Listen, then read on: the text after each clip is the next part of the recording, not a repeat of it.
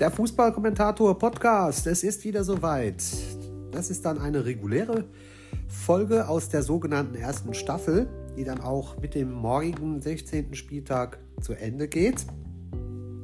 Wir werden eine Rückbetrachtung machen auf den letzten Spieltag, einen Ausblick auf den nächsten Spieltag, der ist ja schon morgen und am Mittwoch findet der bereits statt. Das ist dann der letzte vor dem sogenannten Christmas Break, vor der Weihnachtspause.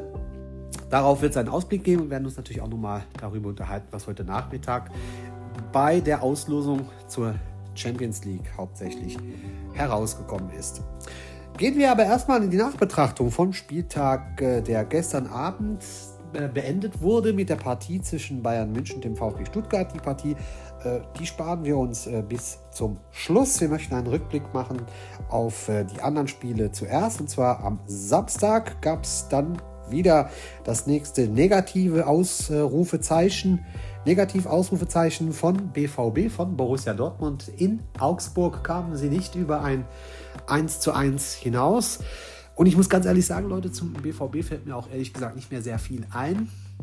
Gut, sie hatten jede Menge äh, Möglichkeiten, hätten auch natürlich dieses Spiel gewinnen können, wenn nicht sogar müssen, hätten dieses Spiel aber auch verlieren können, weil die Augsburger hatten auch nicht gerade wenige gute Chancen, vor allem auch in der Nachspielzeit hätte ohne Probleme auch Augsburg dieses Spiel gewinnen können. Was bleibt das Problem beim BVB? Nun, das Problem beim BVB bleibt einfach die spielerische Qualität. Es reicht einfach nicht in dieser Hinsicht um ganz oben mitzuspielen. Das, das, wissen wir bereits. Das haben wir so oft diskutiert. Und gegen Augsburg fand ich, war es wieder ein Tiefpunkt. Das kann nicht sein. Man hat nicht den Anspruch, in Augsburg 1 zu 1 unentschieden zu spielen und schon gar nicht äh, mit der Art und Weise.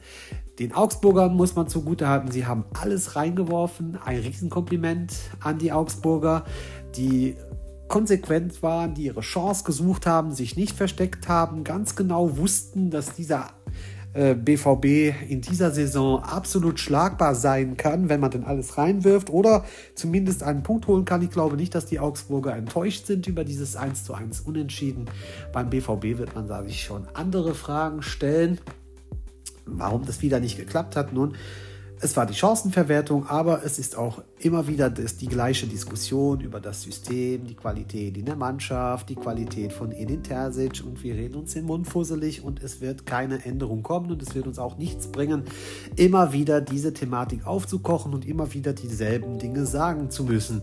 Es bleibt stehen, dass der BVB auch in Augsburg nicht viel gebacken bekommen hat hätte seine Chancen nutzen müssen, das ganz klar, ist aber nicht passiert. Und am Ende steht ein mageres 1 zu 1 bei einer Mannschaft, die in meinen Augen seit dem Trainerwechsel sogar leicht überperformt, aber doch eine relativ gute kämpferische Einstellung hat, auch eine, eine Struktur, in der sie spielen, in der sie dem Gegner Probleme machen, in, in, einer Struktur, in der sie nervig sind, immer wieder hinterhergehen, nicht aufgeben und immer versuchen, irgendwie den Gegner zu überraschen, zu überrumpeln und so zum Erfolg zu kommen. Deswegen Gratulation an Augsburg für, zu einem verdienten Punkt gegen einen BVB, den man nicht wiedererkennt und über den jedes zusätzliche Wort mittlerweile einfach zu viel ist, weil es ist einfach alles gesagt. Jetzt ist es an den BVB-Obern, die nötigen Entscheidungen zu treffen und zu schauen, wie man denn in der Rückrunde weiterarbeiten möchte, da man ganz offensichtlich ja unbedingt an Terzic festhalten will, muss man sich dann aber auch die Frage stellen, äh, mit wie vielen Punkten Rückstand dann man am Ende dann äh, in der Meisterschaft einläuft. Aktuell hat der BVB satte 13 Punkte Rückstand auf Bayer Leverkusen. Äh, es werden wohl auch noch, im Moment sind es neun auf die Bayern, aber es werden wohl zwölf werden. Und äh, ja, wenn das der neue Anspruch ist, dann lieber BVB gerne weiter so. Dann ist das ja absolut im Rahmen des Erlaubten. Dann könnt ihr meinetwegen auch noch die nächsten 17 Spieltage oder 18 Spieltage so weiterspielen und euch dann nicht wundern, wenn ihr irgendwo zwischen Platz 6 und 8 landet und vielleicht sogar die Champions League verpasst. So, das sei nun mal das Letzte, was ich jetzt heute nochmal über den BVB sagen möchte. Ich möchte mich nicht ständig wiederholen und immer wieder das Gleiche sagen. Alle wissen es, alle sehen es und ab jetzt ist es nur noch am BVB selbst zu entscheiden, ob er das denn auch weiterhin so möchte oder ob es eine Änderung geben soll, sei es kadermäßig, trainermäßig oder wie man es auch immer gestalten will. Viel Spaß in Dortmund aktuell. Dann gab es am Wochenende sehr viel Abstiegskampf, einige direkte Duelle. Ins Auge fiel natürlich direkt das Spiel Anne Kastropper, Bochum gegen Union Berlin und was soll man sagen? Ich habe es schon öfters erwähnt, dass mir die Bochumer Anna Kastropper wesentlich besser gefallen. So war das dann auch am Samstag wieder. Sie hatten den Willen, sie hatten den Kampf, sie hatten den Leidenschaft, sie hatten das Publikum, zumindest ab der zwölften Minute. Äh, sie hatten die Schokotaler, die anscheinend auch noch Power gegeben haben, wenn man da an das Tor von Asanu denkt. Schokotaler rein und dann machen wir ein geiles Tor in der Nachspielzeit zum 1 zu 0. Naja, wenn es so einfach wäre, glaube dann müsste man nicht auf die Fans warten, die einen Schokotaler zuwerfen. Ich glaube, dann würde Asano äh, jede Woche einen äh, ganzen Lastwagen davon geliefert bekommen, wenn es denn immer funktionieren würde. Nun, daran hat es sicher nicht gelegen. Es hat einfach daran gelegen, wie schon gesagt, Leidenschaft, Kampf, äh, der Wille, äh, das Volk im Rücken, der, der zwölfte Mann. Das alles haben die Bochumer gezeigt und haben auch in der Höhe verdient mit 3 zu 0 gewonnen gegen ein Union Berlin, das nach einem Strohfeuer gegen Gladbach mit einem 3 zu 1 Sieg ja die Negativserie beendet hat, aber dann in Bochum wieder fahl, schwach und kränklich aufgetreten ist, ohne die Fähigkeit, den VfL wirklich mal ernsthaft in Bedrängnis zu bringen. Kaum Torchancen, äh, kaum mal ein Aufbäumen. Auch die Körperhaltung war wieder ein Thema. Da laufen sie mit gesenktem Kopf über den, über den Platz und das, obwohl die Qualität eigentlich da sein müsste. Ja, dann sagt der Trainer dann am Ende, dass es auch konditionell wohl irgendwelche Probleme gibt. Und wenn das wirklich so ist, nun dann ist bei Union Berlin wirklich ein großes Problem da. Äh, man hat sich so gerade eben noch auf Platz 15 halten können, weil äh, da kommen wir gleich drauf. Äh, der erste FC Köln in Freiburg auch wieder schwach aufgetreten ist und verloren hat mit mehr als einem Torunterschied, mit zwei Toren Unterschied. Es war am Ende sogar ein, ja, ein saures Resultat für die Kölner, die sich mussten geschlagen geben in Freiburg mit 2 zu 9. Und nur deswegen steht Union Berlin nicht auf dem Relegationsplatz. Aber was man da auf dem Platz gesehen hat, das war sehr enttäuschend, sehr schwach. Nicht zu vergleichen auch mit, äh, mit den Eisernen, die man noch äh, unter der Woche im äh, Olympiastadion gegen Real Madrid gesehen hat, wo eben all diese Komponenten dann auch da waren, die Lust, die Leidenschaft und dann vielleicht auch dann nach, nach Real Madrid ins unter Anführungszeichen langweilige Bochum fahren zu müssen. Scheinbar ist es also auch ein Motivationsproblem. Auf jeden Fall muss man sagen, von den Eisernen ist nicht mehr sehr viel übrig. Man könnte sie im Moment auch eher die Blechnarren nennen, weil Eisern ist da im Moment nicht sehr viel. Wie gesagt, Bochum macht da ein sehr gutes Ding, äh, holt sich die drei Punkte hochverdient im eigenen Stadion ja, und kann damit auf Platz 13 hochklettern und hat immerhin aber schon sechs Punkte Abstand auf den Relegationsplatz und sieben Punkte auf die Abstiegsplätze. Und das hört und sieht man in Bochum mit Sicherheit sehr, sehr gerne. Und die Bochumer Zukunft sieht daher auch gar nicht mal so schlecht aus. Natürlich, die Heimstärke ist eminent für die Bochumer, was den Klassenerhalt betrifft. Auswärts läuft es bekanntlich nicht so gut. Dasselbe hat man äh, bislang immer über Heidenheim auch gesagt. Erst FC Heidenheim trat bei FSV Mainz 05 an und was soll man sagen? Die Heidenheimer haben auch tatsächlich wieder auswärts nicht so toll gespielt. Mainz war eigentlich die bessere Mannschaft, hatte viele Torchancen, aber jetzt kommt's. Gewinner ist Heidenheim. Heidenheimer gewinnen tatsächlich in Mainz mit 1 zu 0 und das durch ein frühes Tor von Marvin Pirwinger, Piringer und danach waren die Heidenheimer nicht mehr gesehen. Allerdings kommen wir jetzt zu Mainz 05, muss man sagen, dass es unglaublich ist, was die Mainzer nach vorne spielen. Sie haben die Chancen, sie haben die Möglichkeit, irgendwie gehen die Dinger nicht rein. Kann man Unvermögen nennen, kann man Pech nennen, kann man auch sagen, hast du Scheiß am Fuß, hast du Scheiß am Fuß, wenn du unten drin stehst. Ja, dann stehst du auch wirklich unten drin. Dann äh, läuft auch alles gegen dich. Die 50-50 Situationen gehen an den Gegner. Äh, der Ball knallt vielleicht eher an die Latte, als dass er gerade unter die Latte und dann ins Tor springt. Oder es ist irgendein Bein dazwischen. Der Torwart spielt, als wenn er nächstes Jahr bei Real Madrid unter Vertrag stehen würde. Ja, das alles kommt dann zusammen, sollte aber keine Entschuldigung sein, dass man dann auch tatsächlich dann wieder verliert. Man kann dann auch von Unvermögen sprechen, mangelnder Qualität, mangelnder Zielstrebigkeit. All das kann man den Mainzern vorhalten. Es ist schon unglaublich, dass sie dieses Spiel daheim gegen Heidenheim verloren haben. Natürlich kann man jetzt sagen, was hätten die Mainzer noch mehr machen sollen. Sie hätten den Ball mindestens zweimal versenken müssen, damit dieses Spiel äh, gewonnen wird. Und diese Möglichkeiten bestanden auf jeden Fall, waren immer wieder da und sie haben sie nicht genutzt. Und deswegen kann man auch hier sagen, dass das schon wie ein Absteiger teilweise war, wenn man dann auch tausendprozentige einfach nicht im Tor unterbringt.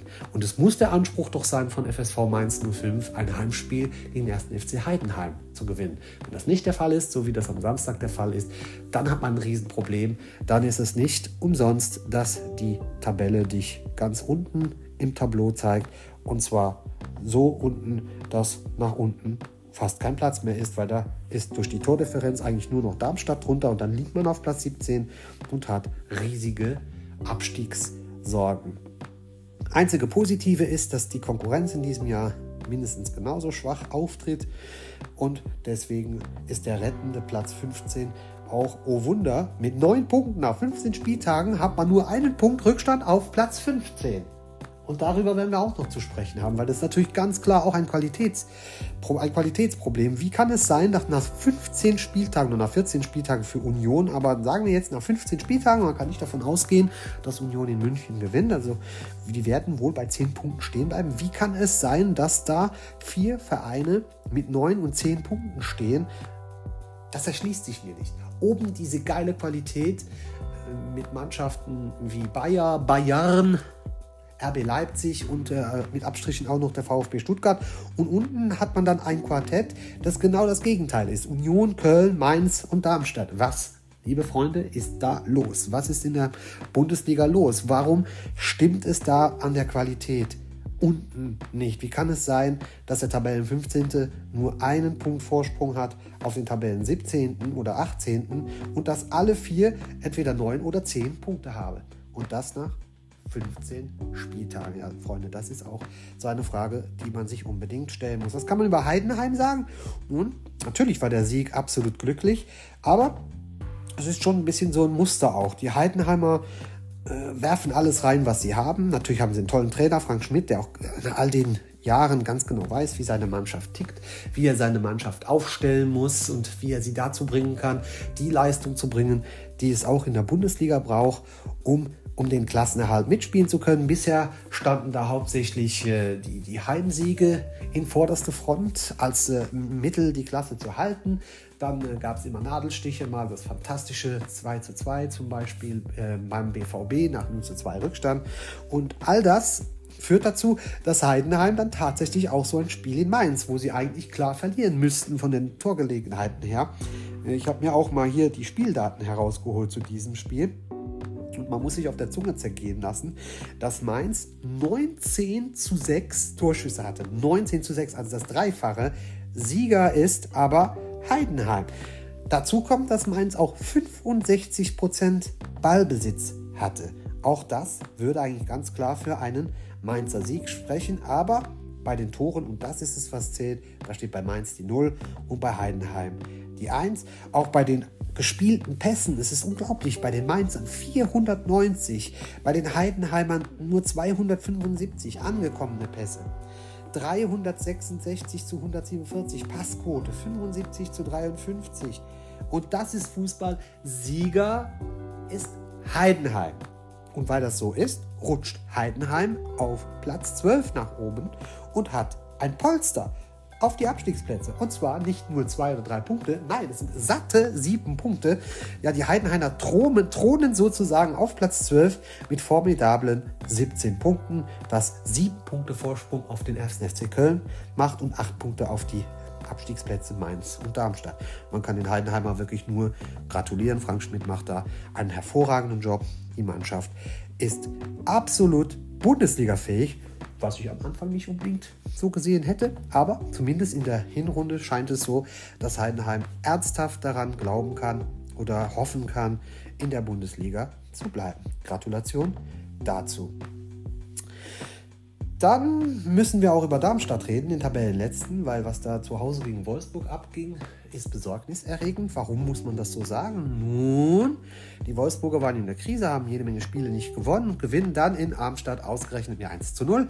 Wäre vielleicht äh, noch nicht so überraschend, wenn man nicht sagen müsste, dass die Darmstädter ab der 27. Minute in Überzahl agiert haben. Und zwar flog Lacroix vom Platz, die letzten sechs Platzerweise übrigens immer nur Lacroix in Wolfsburg, also der Mann für die roten Karten, um es mal so auszudrücken. Ja, und von den Darmstädtern kam über 90 Minuten eigentlich fast gar nichts. Auch nach dem Platzverweis schafft es die Truppe um Thorsten Lieberknecht nicht, äh, Druck auf Wolfsburg aufzuüben, in der Form, dass man auch mal äh, Torchancen richtig herausgespielt hätte und dass man vielleicht sagen könnte, oh nee, wie unglücklich ist das denn und es hätten wir gewinnen müssen und ja, man hätte es eigentlich gewinnen müssen, aber die Darmstädter kassierten das 0 zu 1 von den in Unterzahl spielenden Wolfsburger und hatten darauf einfach keine Antwort mehr. Wenn man dann äh, die Spieldaten dann auch schaut, hatten die Darmstädter mehr Torschüsse, 13 zu 11. Auch wenn man sagen muss, diese Torschüsse waren sehr selten gefährlich. Und auch vom Rest kann man sagen, 64% Ballbesitz. Gut, die Wolfsburger natürlich in Unterzahl, das ist ganz klar. Und dann sieht man aber, wo die Probleme eventuell liegen können, die Zweikampfquote. Und das in Überzahl hat Wolfsburg 54%, Darmstadt nur 46%. Das ist zum Beispiel auch schon etwas bedenklich. Nun, dass äh, Darmstadt natürlich weitaus mehr gespielte Pässe hat, angekommene Pässe hat und eine bessere Passquote hat. Das liegt in der Natur der Sache, wenn man in Überzahl spielt. Alles in allem kann man aber jetzt nicht behaupten, dass der VfL Wolfsburg hier äh, diese, diese Niederlage oder diesen Sieg sich nur erschwindelt hätte, um es mal so auszudrücken, oder äh, einfach nur äh, durch Glück erreicht hatte. Natürlich, es war die Möglichkeit auch für Darmstadt da, in der 76. Minute mal geglanzt hat von Karl Steels, der das 1 zu 1 verhindert. Und es ist natürlich auch so, dass die äh, Wolfsburger halt auch das nötige Spielglück hatten, aber Darmstadt einfach nicht genug Druck hinbekommen hat, um die Wolfsburger wirklich in Verlegenheit zu bringen. Und deswegen bleibt Darmstadt auf dem letzten Tabellenplatz und hat arge, arge Probleme und arge Nöte. Aber das hat man den Darmstädtern ja auch vorausgesagt. Dann kommen wir noch zu den äh, Emil Forsberg Spielen. Die fanden in Leipzig statt. Das äh, Spiel am Samstagabend, das die Leipziger äh, verdient am Ende mit 3 zu 1 gegen Hoffenheim gewonnen haben. So richtig geil wurde es erst, als Emil Forsberg, der bekannt, bekanntlich in der RB-Familie bleibt und zu RB New York wechseln wird. Eingewechselt wurde er und dann ging es richtig ab. Kurz war er drin, schon hat er getroffen. Und zwar in der 70. Minute, ein paar Minuten nach seiner Einwechslung, wird Forsberg rechts angespielt im Strafraum, dann mit einem knallharten Schuss über Baumann hinweg macht er die Führung für die Jungs von RB und ein paar Minuten später bereitet er dann auch noch das Tor von Simakan vor und das vorentscheidende 3 zu 1. Und deswegen steigt Leipzig hoch auf Platz 3 und deswegen rutscht Hoffenheim ab auf Platz 7.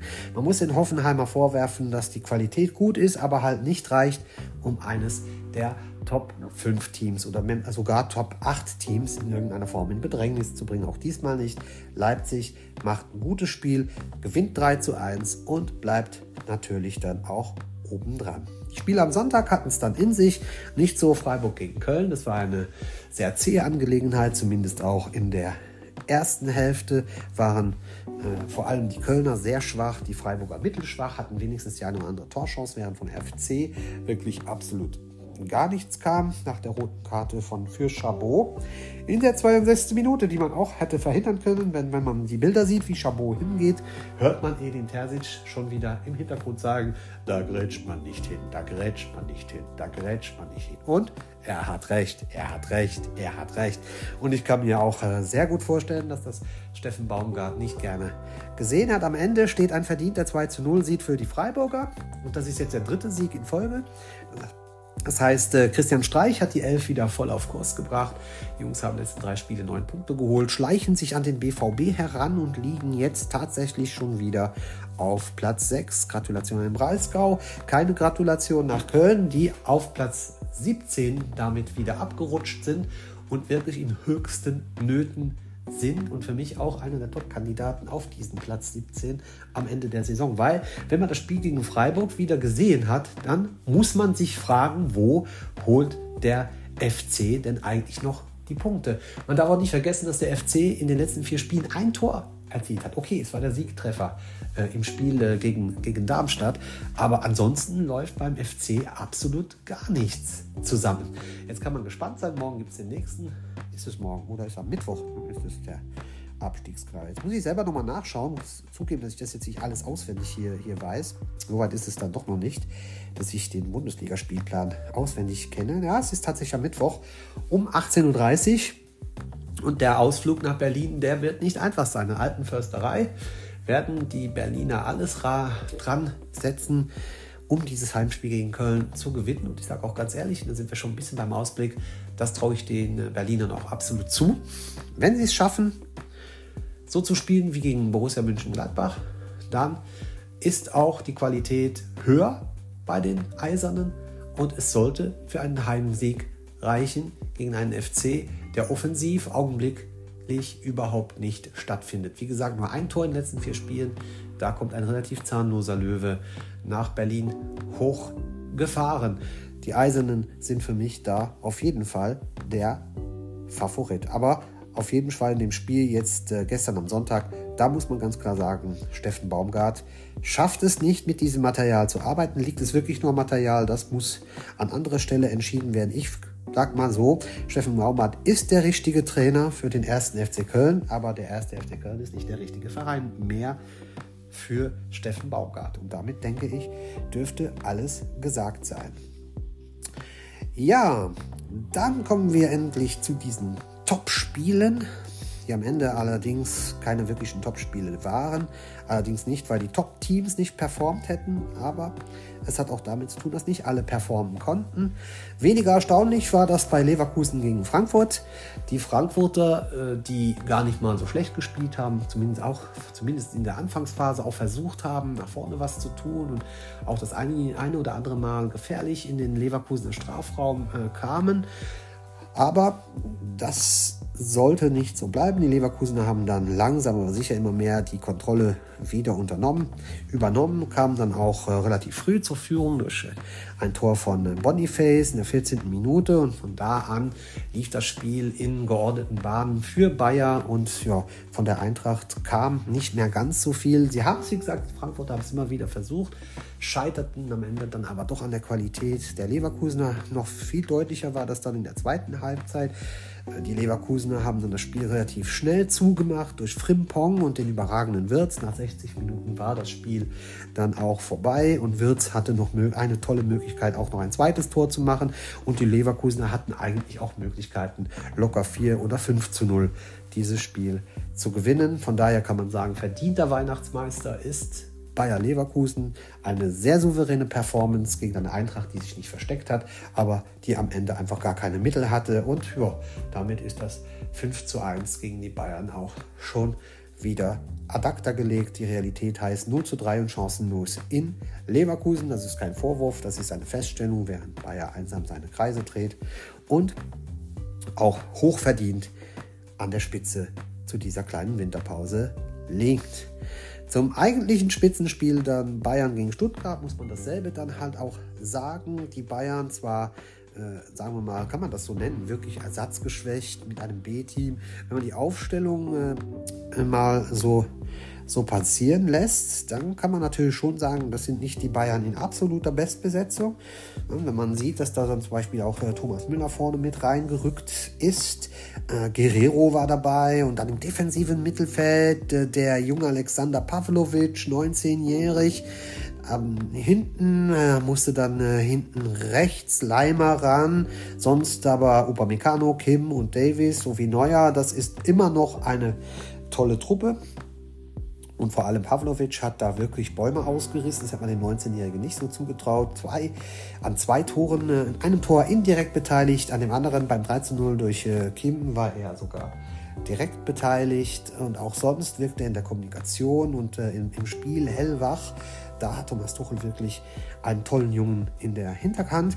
Und man muss wirklich sagen, also äh, die Bayern in der Aufstellung hätte man jetzt nicht so äh, fantastisch erwartet und vor allem äh, wollte die Verteidigung hinten so einiges wieder gut machen. Das gelang ihnen schon gegen Manchester United, aber ob Davis, ob King, ob Upamecano mit ein paar kleineren Abstrichen, auch Leimer, war das, was die Bayern äh, in der Abwehr zeigten, absolut grandios. Sie ließen nicht eine einzige Torchance über 90 Minuten vom VfB zu und das, obwohl sie in einer un nicht nur in einer ungewohnten Aufstellung, auch in einem ungewohnten System, nämlich in dem Sinne, äh, dass Thomas Tuchel wohl gesagt hat, Jungs, äh, der VfB will spielen, also lasst den VfB spielen. In anderen Worten, lasst den ruhig den Ball und dann gucken wir einfach mal, was dabei herauskommt. Was kommt dabei heraus? Und ein VfB, der um die 68% äh, Ballbesitz hat, aber einfach nichts damit ab, äh, anfangen kann, wenn wir äh, die Spieldaten uns hier einmal anschauen. Dann sehen wir hier Ballbesitz Bayern 37 Prozent. Und dann habe ich dann bei der Sohn natürlich auch aufgepasst. Das letzte Mal gab es das unter Jürgen Klinsmann. Und da sieht man, wie lange das her ist. Von den Bayern ist man eigentlich immer dominanten Fußball. Äh, Ballbesitz Fußball gewöhnt und das gab es gestern überhaupt nicht. Und da ist es dann so, dass äh, was man dem VfB tatsächlich 63% Ballbesitz gestattet hat und die Spieldaten sehen aber eh, eher so aus, als wenn es umgekehrt gewesen wäre. Man schaut mal auf die Torschüsse. Äh, auch wenn die Bayern nur 37% Ballbesitz haben, haben sie 17 zu 6 Torschüsse. 17 zu 6 Torschüsse. Das ist schon schon enorm. Und in der Zweikampfquote sind sie auch vorne, 59 Prozent. Da waren sie dann auch besser. Auch in der Luftzweikampfquote waren sie besser. Ja, und dann sieht man halt, was der Ballbesitz für die Stuttgarter gebracht hat. Ja, viele gespielte Pässe, zwar 708 zu 409, angenommene Pässe 638 zu 341. Man kann auch sagen, wow, VfB 90% Passquote, die Bayern 83% und dann kommt der Spruch, alles brotlose Kunst. Weil es hilft ja nichts, wenn du den Ball hast, wenn du die Pässe spielst, aber das finale Wichtige funktioniert nicht, nämlich in den Abschluss zu kommen, Chancen kreieren, Tore machen.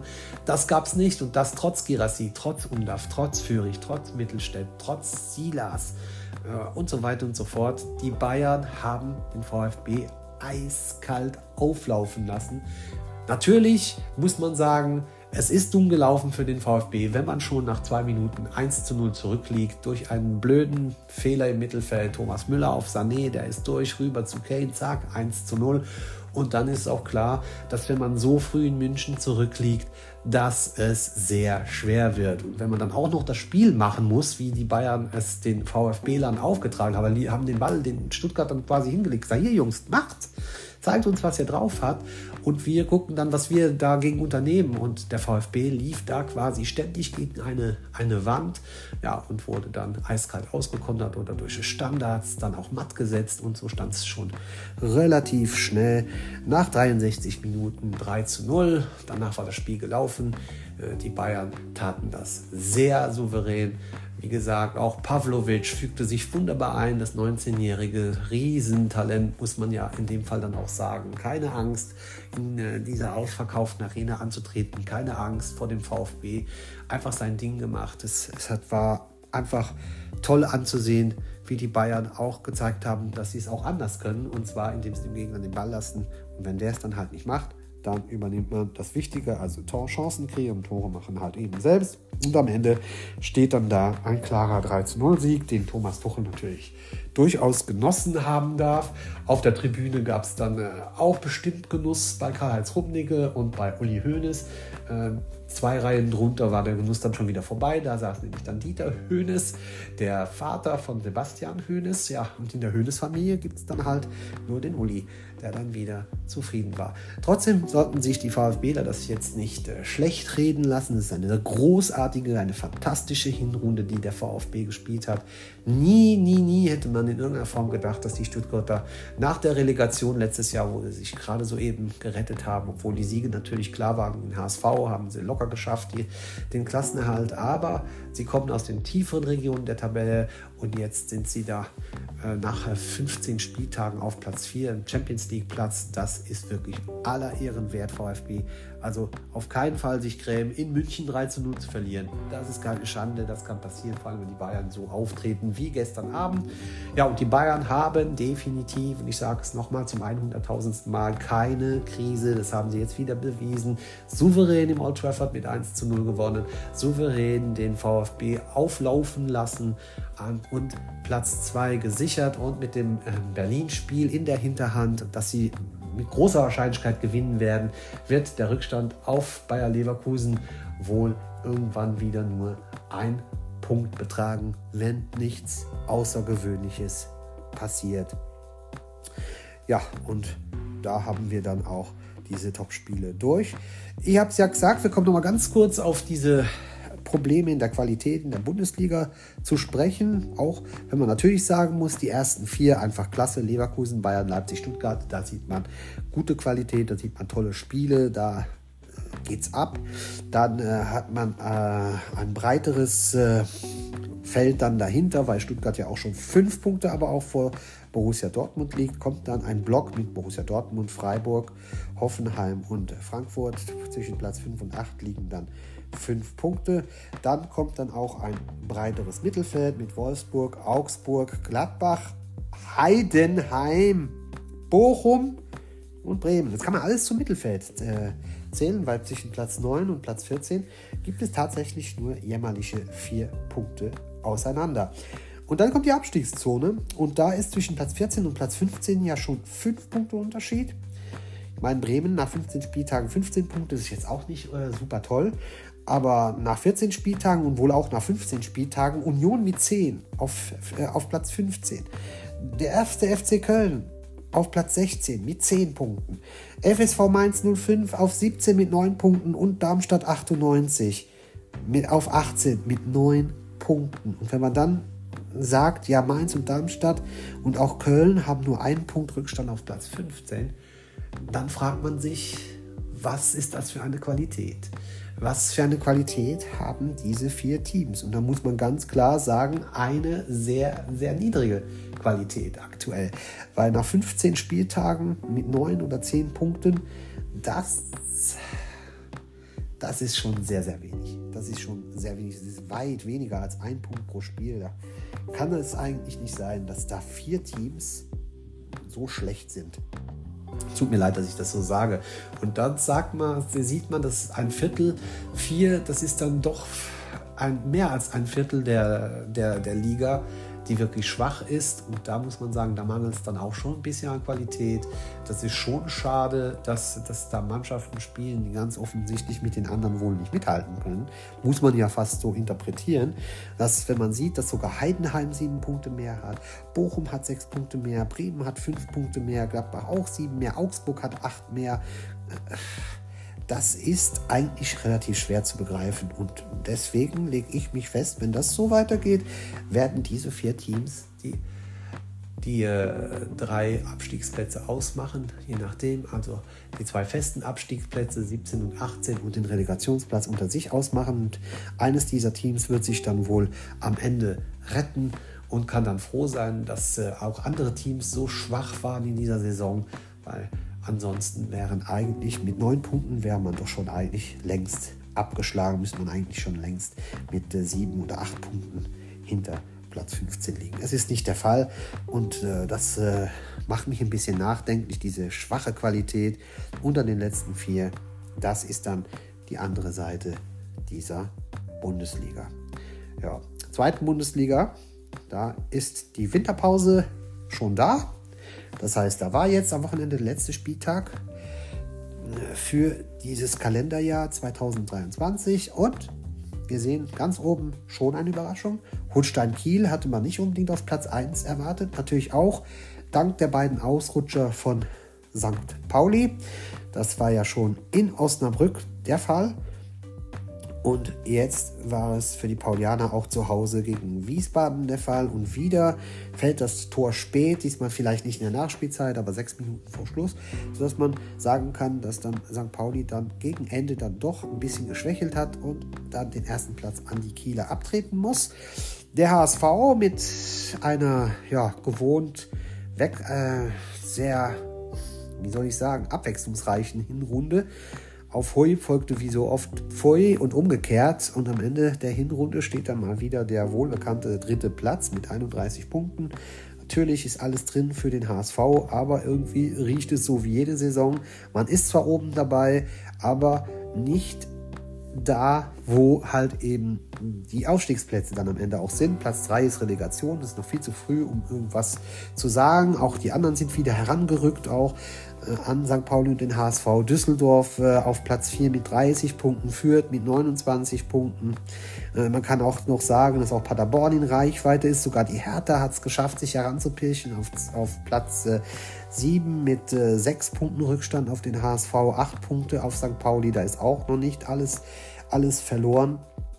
Also da haben, sind sie also nochmal gut herangerückt alle. Äh, enttäuschend die Hinrunde natürlich für den FC Schalke 04, den alle als Aufstiegskandidat Nummer 1 gesehen haben. Und jetzt dümpeln und lungern sie auf Platz 14 mit jämmerlichen 20 Punkten. Das muss man so hart und deutlich sagen. Nur drei Punkte Vorsprung auf Relegationsplatz 16 und sechs Punkte Vorsprung auf einen Abstiegsplatz in die dritte Liga. Also auf Schalke brodelt und köchelt es. Man hört jede Woche äh, Neues aus der Felddienst Arena und der Umgebung. Alles, was man da aus Gelsenkirchen so hört, klingt immer noch sehr nach Chaos, auch wenn man aus den letzten drei Spielen sieben Punkte geholt hat. Auf Schalke muss sich dringend was ändern, sonst könnten die Schalker über längere Zeit äh, die erste Bundesliga nur im TV beobachten. Dann freuen wir uns natürlich, dass wir noch einen Spieltag haben vor Weihnachten in der Bundesliga und damit wären wir dann auch beim Ausblick auf den 16. Spieltag. Der fängt dann morgen schon an. 18.30 Uhr gibt es die Partie zwischen Bremen und Leipzig. Die Bremer äh, auch mit äh, vier Punkten immerhin aus den letzten zwei Spielen, haben ein kleines Pölsterchen auf die äh, Abstiegsplätze. Sie sind fünf Punkte vor äh, äh dem FC der momentan diesen äh, Relegationsplatz begleitet oder bekleidet. Die Aufgabe ist aber relativ schwer gegen RB Leipzig. Äh, die Leipziger mit einem verdienten Sieg gegen Hoffenheim. Was für die Bremer sprechen könnte, was sie nutzen könnten, ist, dass das Problem der Leipziger in letzter Zeit eben halt weiterhin die Konsequenz bleibt. Das heißt, sie können dominant auftreten, erarbeiten sich viele Chancen, nutzen die aber oft nicht und haben immer so kleine Verschnaufpausen zwischendurch, wo der Gegner dann eventuell immer mal die Möglichkeit hat, dann äh, auch mal Nadelstiche zu setzen. Passiert so gegen Bochum, da gab es ein 0 zu 0 und noch äh, krasser passiert so in Mainz ein 0 zu 2 gab es da. Und diese Aussetzer, die RB immer mal wieder hat, vor allem diese Inkonsequenz, das könnte vielleicht eine Möglichkeit sein für die, äh, für die Bremer, um vielleicht äh, doch äh, was gegen RB holen zu können. Äh, die Bremer machen einen stabilen Eindruck im letzten Spiel. Ein gutes Spiel gegen äh, Gladbach, dass sie zwar auch hätten gewinnen oder verlieren können. Das Spiel war so ausgeglichen, am Ende war es verdienter Auswärtspunkt für die Bremer. Wenn ich mich festlegen müsste, würde ich aber trotzdem sagen, dass die Bremer dieses Spiel Leipzig nicht gewinnen werden. Und ich glaube auch nicht an Unentschieden. Es wird nicht unbedingt deutlich werden, wenn die Leipziger ihre Konsequenz wieder vermissen lassen. Könnte ich mir so ein 1 zu 2, 0 zu 2 oder 1 zu 3 könnte ich mir vorstellen. Aber ein Bremer Sieg, Bremer Punkt sehe ich nicht so direkt. Wie gesagt, eine kleine Möglichkeit für die Bremer wäre, wenn sie diese Inkonsequenz von Leipzig, äh, wenn sich das wiederholt und sie das in irgendeiner Form ausnutzen können. Ansonsten sollte es zu einem Sieg für RB reichen. Ja, dann kommen wir zum Traumaspiel dieses Spieltags und zwar trifft Dortmund daheim gegen Mainz. Da war doch was.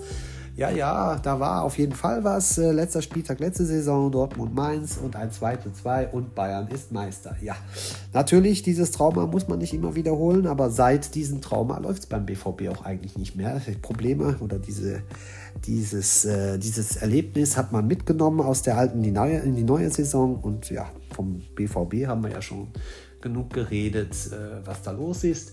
Bei den Mainzern, ja, ist auch nicht viel los, kann man sagen. Also für mich ist es eine klare Sache. es sei denn, die Borussia verkackt total, aber da muss sie schon total verkacken, gehe ich auf jeden Fall davon aus, dass Borussia Dortmund zu Hause gegen Mainz relativ klar gewinnen wird, weil ich äh, mir nicht vorstellen kann, wie die Mainzer plötzlich äh, den Torinstinkt wiederfinden möchten, schon gar nicht äh, in Dortmund. Also da denke ich, wird es ein entspannter Abend für die Dortmunder werden zum, äh, zum Ende dieser äh, Vorrunde, naja, Vorrunde, kommt ja noch der 17. Spieltag im Januar, aber äh, dieses letzte Spiel im Kalenderjahr sollte für die Dortmunder eigentlich eine sichere Sache sein. Eine sichere Sache sehe ich auch für Hoffenheim gegen Darmstadt 98. Die Hoffenheimer sind auch heimstark und es müsste gegen Darmstadt schon mit dem Teufel zutun, ähm, zugehen, wenn Hoffenheim dieses Spiel nicht klar gewinnt. Ich gehe von einem Sieg mit zwei Toren Unterschied aus, weil ich eben ganz einfach, wenn ich, ich habe Spiele von Darmstadt sehen müssen, muss ich schon fast sagen. Es ist manchmal schon anstrengend, den Darmstädtern zuzuschauen. Sie kämpfen zwar, aber spielerisch können sie nicht wirklich mithalten. Äh, und von daher ist es immer eine sehr zähe Angelegenheit. Und jetzt auch gegen Hoffenheim glaube ich nicht, dass Darmstadt die Mittel hat, äh, die Sinsheimer in Gefahr zu bringen. Auch da würde ich eher sagen, Hoffenheim gewinnt dieses Spiel relativ problemlos. Da werden wir dann am Mittwoch und da haben wir dann auch äh, äh, interessante Spiele auch wieder. 18.30 Uhr habe ich schon erwähnt. Die Eisernen gegen den SC Köln, 1. FC Köln. Das ist ein absolutes äh, Abstiegsdrama, äh, Abstiegsknaller, in dem ich, wie ich schon anklingen gelassen habe, Union dann doch vorne sehen, wenn die Unioner, die Eisernen, äh, ungefähr so auftreten, wie sie aufgetreten sind beim 3 zu 1 Heimsieg gegen Gladbach oder auch beim 2 zu 3 gegen Real Madrid, dann sollten sie gegen den 1. FC Köln die drei Punkte ziehen. Auch deshalb, weil man, äh, wo soll der FC jetzt plötzlich Tore herholen? Der FC hat, ich habe es schon ein paar Mal erwähnt, in den letzten vier Tore Spielen ein mickriges Türchen erzielt. Und äh, wenn man den Auftritt auch gegen Freiburg gesehen hat, äh, bis auf eine Szene, äh, wo Utt ein Tor verpasst, aber äh, kam absolut gar nichts. Offensiv ist der FC an Harmlosigkeit fast gar nicht zu überbieten. Dazu ist er auch immer wieder äh, anfällig in der Abwehr. Also ganz ehrlich, in diesem äh, Duell sehe ich deswegen Union leicht vorne. Es wird kein klarer Sieg werden, aber die Unioner werden das Ding schaukeln. Ich glaube auch nicht auf ein Unentschieden der Kölner. Natürlich Unsicherheit auch bei Union, aber äh, die Unioner sehe ich nicht so schwach wie aktuell den FC und deswegen wäre mein Tipp hier ganz klar Union. Genauso klar und vielleicht noch klarer ist mein Tipp für die Partie dann um 20.30 Uhr zwischen Leverkusen und Bochum. Äh, die Leverkusener haben die Weihnachtsmeisterschaft sicher, aber das wird sie äh, jetzt nicht äh, in Weihnachtsstimmung versetzen gegen Bochum. Ich gehe davon aus, dass sie da auch nochmal hochfahren werden und konzentrierte Leistung bringen werden und die Bochumer mit 3 oder 4 zu 0 nach Hause schicken werden. Natürlich, es kann immer mal was passieren, aber das sehe ich hier überhaupt nicht. Äh, nichts gegen Bochum. Wie gesagt, ich sehe die Bochumer an sich ganz gerne. Am liebsten, wenn sie daheim spielen. Aber gegen Leverkusen wird es in der Form wohl nichts zu holen geben. Anders sieht das schon aus in der Partie zwischen Eintracht Frankfurt und äh, Gladbach.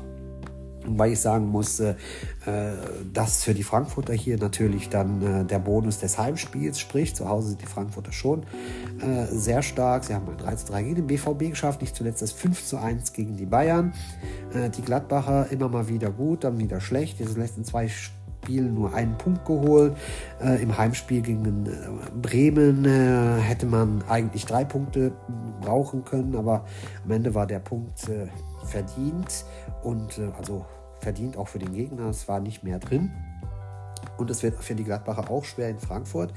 Ich würde ihnen aber, wenn sie äh, es schaffen, ihr System und die spielerische Klasse, die sie zum Teil auch vorne haben, mit einem äh, Manu mit äh, einem äh, Player und so, äh, dann äh, wäre ein Punkt das höchste der Gefühle für die Gladbacher. Also wenn ich aber hier eine Entscheidung treffen müsste, würde ich äh, eher auf Eintracht Frankfurt tippen. Ja, dann Wolfsburg gegen Bayern. Für mich ist da mehr die Frage, geht es mit Nico Kovac nach der Pause weiter oder nicht?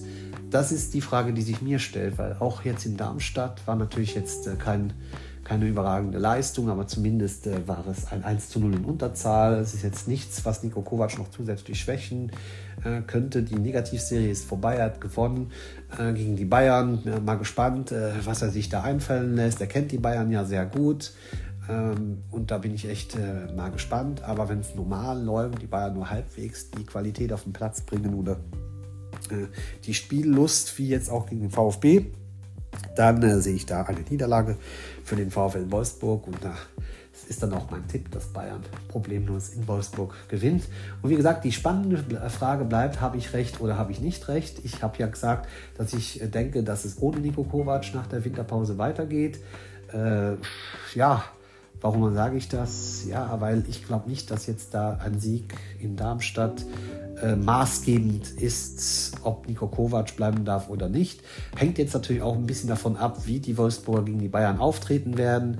Äh, wenn sie komplett untergehen, sagen wir mal mit 4-0 oder 5-0, 5-1, dann äh, wird die Diskussion um Nico Kovac äh, sehr laut wieder werden. Wenn sie aber in irgendeiner Form äh, wirklich gut spielen, vielleicht sogar etwas holen würden gegen die Bayern, dann wäre die Position von Nico Kovac wieder gestärkt. Also ich habe immer noch diese leichte Tendenz, dass die Rückrunde ohne Nico Kovac stattfindet.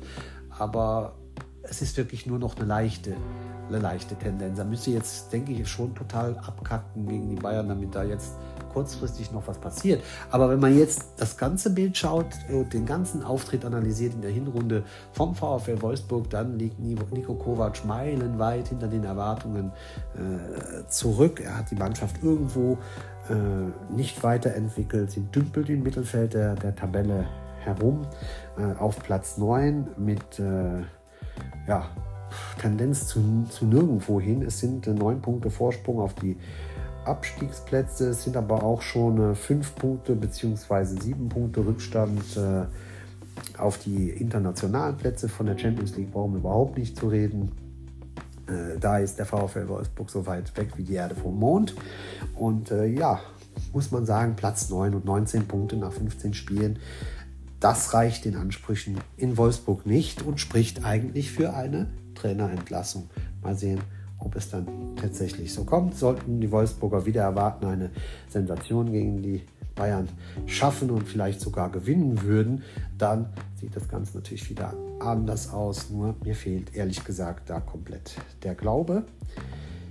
Dann wären wir beim Spiel zwischen Stuttgart und Augsburg. Die VfBler werden da wohl zum Abschluss wohl nochmal einen Sieg geschenkt bekommen zum Abschluss dieser, äh, dieser ersten Teil der Saison.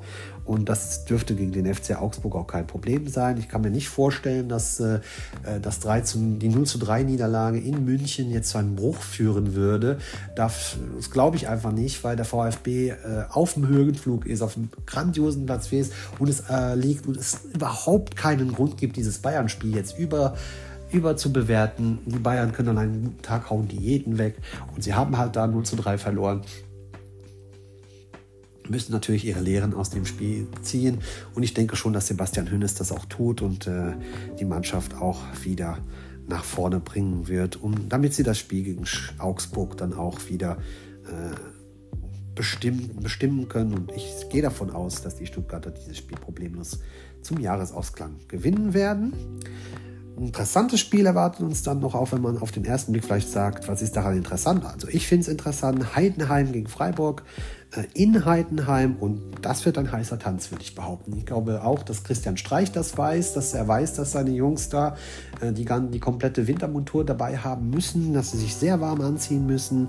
Heidenheim ist sehr heimstark, das Publikum im Rücken, Frank Schmidt hat immer eine Idee und Christian Streich ist schlau genug, um zu wissen, dass das nicht einfach so äh, ein drei Punkte, äh, drei und nach Hause äh, fahren ist. Ich persönlich tippe auf ein Unentschieden.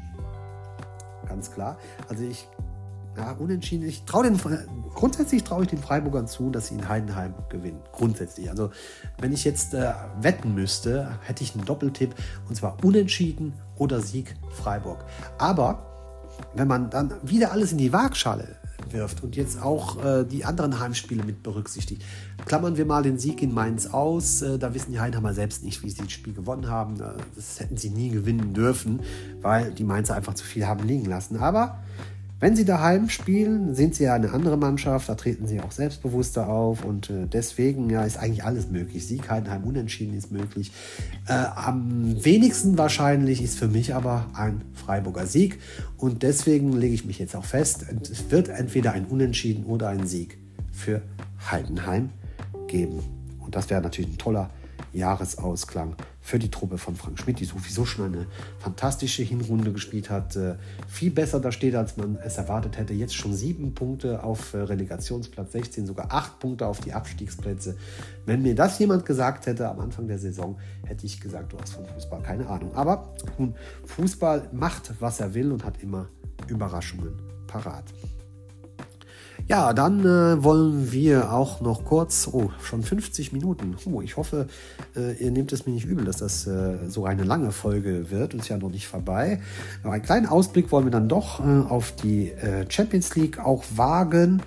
Äh, ja, da gab es dann die Partien. die Bayern und Borussia Dortmund haben Lose erwischt, die man jetzt nicht in die Kategorie übermächtig stecken muss, aber man sollte auch aufpassen, was man da sagt. Wenn man da jetzt immer so sagt, oh, das ist doch total machbar, dann ja, wird das den Vereinen nicht gerecht, das wird Lazio Rom nicht gerecht, es ist auch keine, keine Gurkentruppe, die man am Vorbe im Vorbeigehen mal besiegt. Von PSV wollen wir überhaupt nicht reden. Die haben 16 Spiele gespielt, in Holland 16 Mal gewonnen, über 50 Tore geschossen.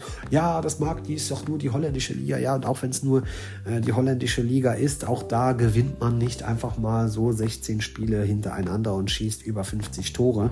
Die Borussia sollte gewarnt sein und wenn man auch die Schwankungen der Dortmunder so sieht, kann man da nicht unbedingt von, von Losglück äh, reden.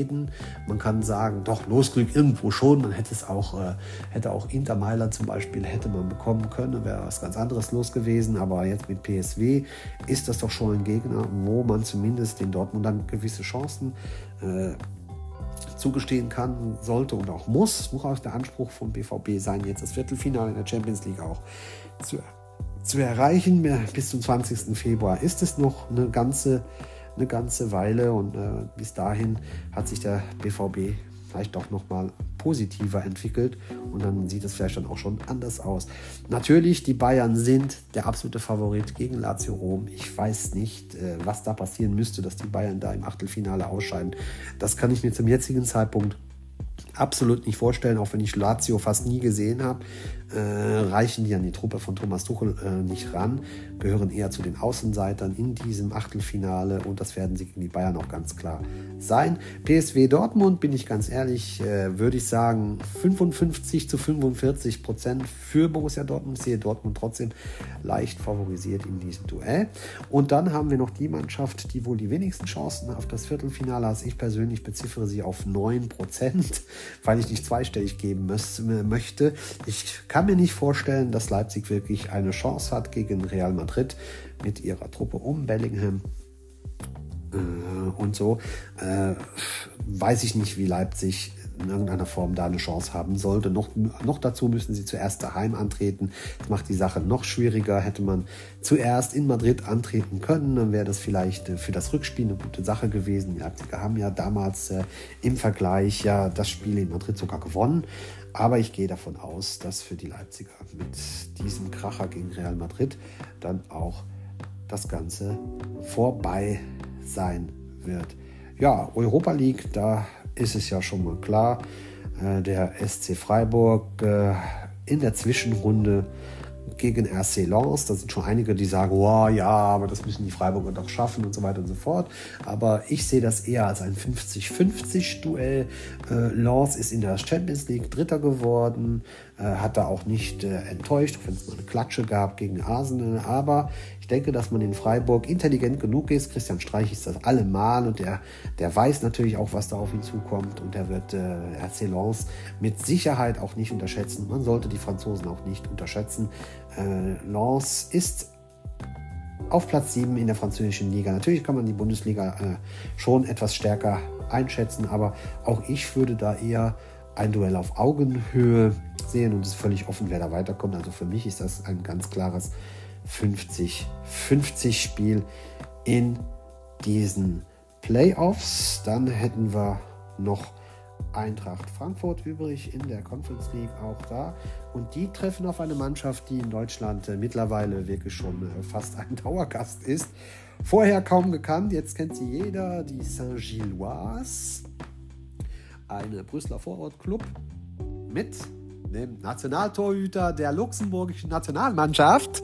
Warum ich das betone, wisst ihr alle. Ich bin selbst aus Luxemburg. Anthony Maurice steht bei den Belgiern als Nummer 1 im Tor und er darf wieder mal gegen einen Club aus der Bundesliga antreten. Nach Bayer Leverkusen, nach Union Berlin wird es dann diesmal äh, Eintracht Frankfurt sein.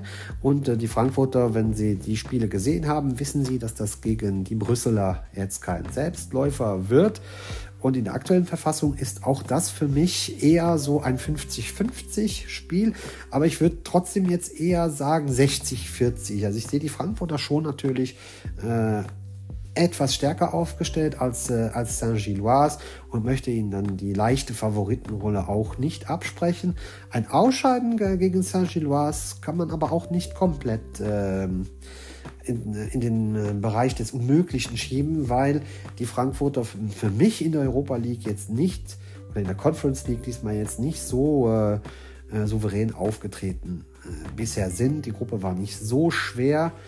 Und äh, ja, man muss da abwarten. Also eigentlich hätte ich den Frankfurtern ja zugetraut, diese Gruppe auch zu gewinnen. Das ist schon mal nicht der Fall gewesen. Auch, auch die Griechen waren jetzt nicht die Übermannschaft und deswegen sehe ich das eher auch da mit gemischten Gefühlen. Frankfurt gegen Saint-Gilloise. Ja, das soll es dann von mir auch mal wieder gewesen sein. Es ist ein langer, eine lange Episode geworden. Es gab aber auch vieles zu besprechen, vieles zu bereden. Und wir hören uns dann nochmal äh, in einer weiteren Folge des Podcasts Der Fußballkommentator hören wir uns dann eventuell die nächsten Tage nochmal und die Zusammenfassung des 16. Spieltags der Bundesliga werden wir darauf nochmal zurückkommen. Ich wünsche euch auf jeden Fall aktuell einen schönen Abend. Ich hoffe, der Podcast hat euch Spaß gemacht. Ja, und man liest sich und man hört sich. Euer Fußballkommentator.